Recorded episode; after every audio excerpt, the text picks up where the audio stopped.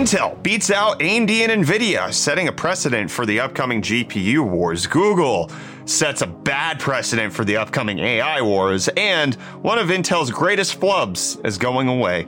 Let's get into the hot news, everybody. I'm your Brett host. We're going to get into the hottest tech news that I can find on the internet while you enjoy your Brett Fist, or as the kids say on Twitch, tally ho. Actually, before we get into the top news stories, I do want to say that we are currently giving away a PC over on Twitch. This is a PC that was gifted to us by Asetek. They were like, hey, Brett, do you want to just give away a PC to your community? And I was like, sure. So this has a Ryzen 750 6800X, cooled by an Asetek liquid cooler and an RX 6800 XT. It's a beastly PC, and you can win it if you come watch us over on Twitch. That's all you have to do. You earn points to the giveaway by watching, and I finally have it. We're going to be drawing the winner next Friday. In case you're interested, come join us. We're streaming right now. No matter when you watch this video, our live stream will be live over on Twitch. And what's live right now is Intel's attempt to bolster its GPU department. The Intel Arc graphics have kind of been maligned a little bit because Intel made promises with regards to their drivers and the implementations that they would bring, especially before they launched the Arc A series of graphics cards. They promised day zero drivers for Elden Ring last year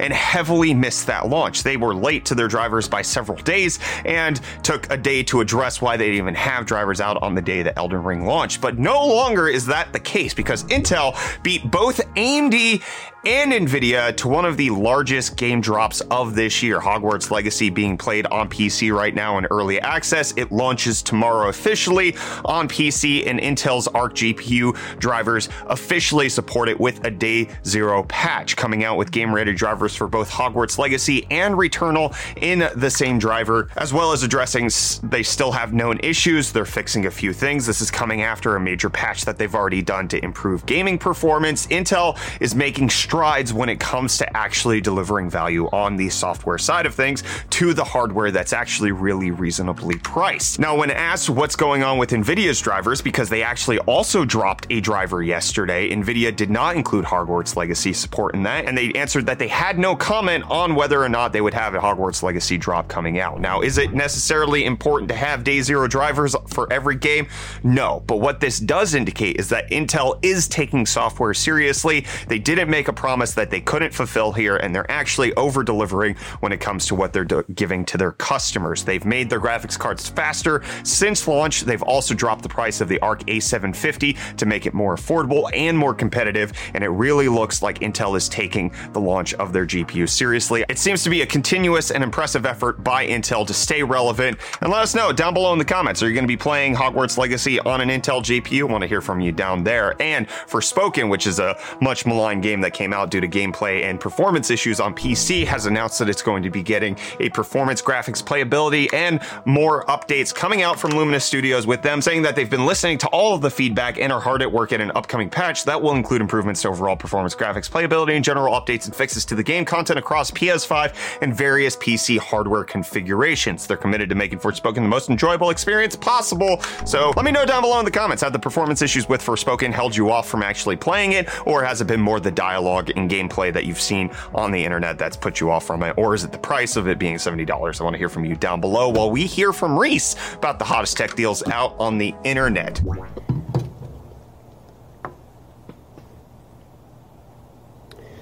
My disappointment is immeasurable, and my day is ruined.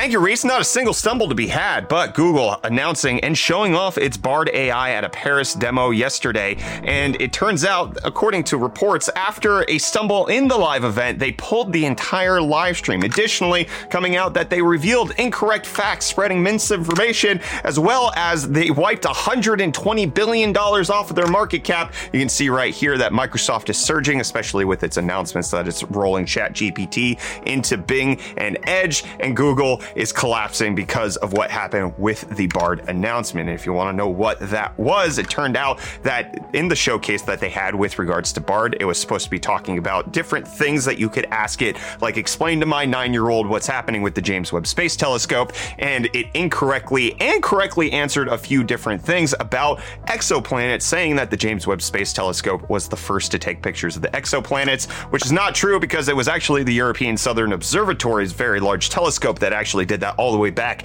in 2004. So Google putting out incorrect facts with its OpenAI competitor, which led to a lot of maligning of what is being called a rush product by Google, who had to come up with something very quick in response to the great success that's going on with OpenAI. At least that's the speculation out there. And with regards to the reports that Google did pull down the live stream, that did end up happening. However, a few hours later, it did get put back up with no changes, and there's still a tweet put out there by Google about Bard showing the incorrect information in the tweet and advertisement itself. It doesn't appear like Google is addressing it at the moment with regards to the incorrect information, and it just continues to put skeptics of AI at the forefront with them constantly saying things like these neural nets cannot be trusted. Just because they confidently present you information does not mean that they're actually delivering the correct information. But people do think that the move of Microsoft to put ChatGPT into Bing and Edge was the right one because Microsoft's applications are shooting to the top of the charts on the various app stores, with Microsoft's Bing search now even ranking above Google Chrome in the productivity apps. Microsoft's Edge browser is the number three utility app at the moment, but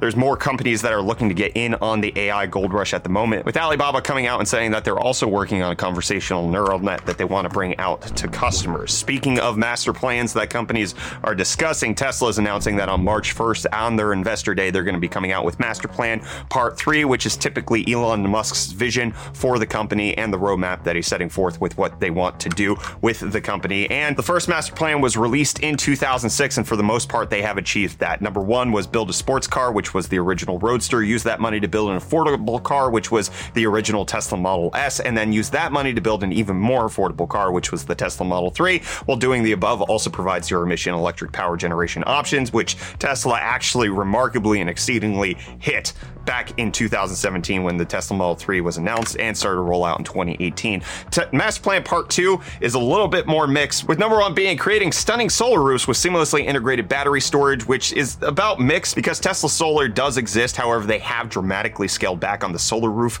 installations that they do and typically only do solar panels in various different markets because of manufacturing issues that they've had with the solar tiles themselves. But number two was expand the electric vehicle product line to address all major segments, which they're working on. Tesla Semi obviously had its first shipments towards the end of last year, and Tesla Cybertruck has now begun its mass production. Still hasn't hit that, so they're not in all major market segments at the current moment. And develop a self-driving capability that is 10 times safer than manual via massive learning fleet, which depending on how you want to read Tesla's own safety data, they have accomplished. But number four is definitely not happening, which is enable your car to make money for you when you aren't using it, because I don't think Tesla actually created Turo and the robo-taxi fleet, which they have announced has not come out yet. And specifically on Master Plan Part 3, people are expecting them to announce their separate vehicle, which is supposed to be for the Robo Taxi, as well as a refresh to the Tesla Model 3, in case you care about any of that. But MSI announcing a refresh to their RTX 40 series graphics cards. The gaming trio lineup of GPUs is now getting a white edition, which I personally think looks beautiful. MSI coming in and bringing more white graphics card options, which might pair particularly well with Corsair's new Xeneon Flex 45 inch OLED OLED bendable gaming monitor. It's not that this is new, it's just that it has now hit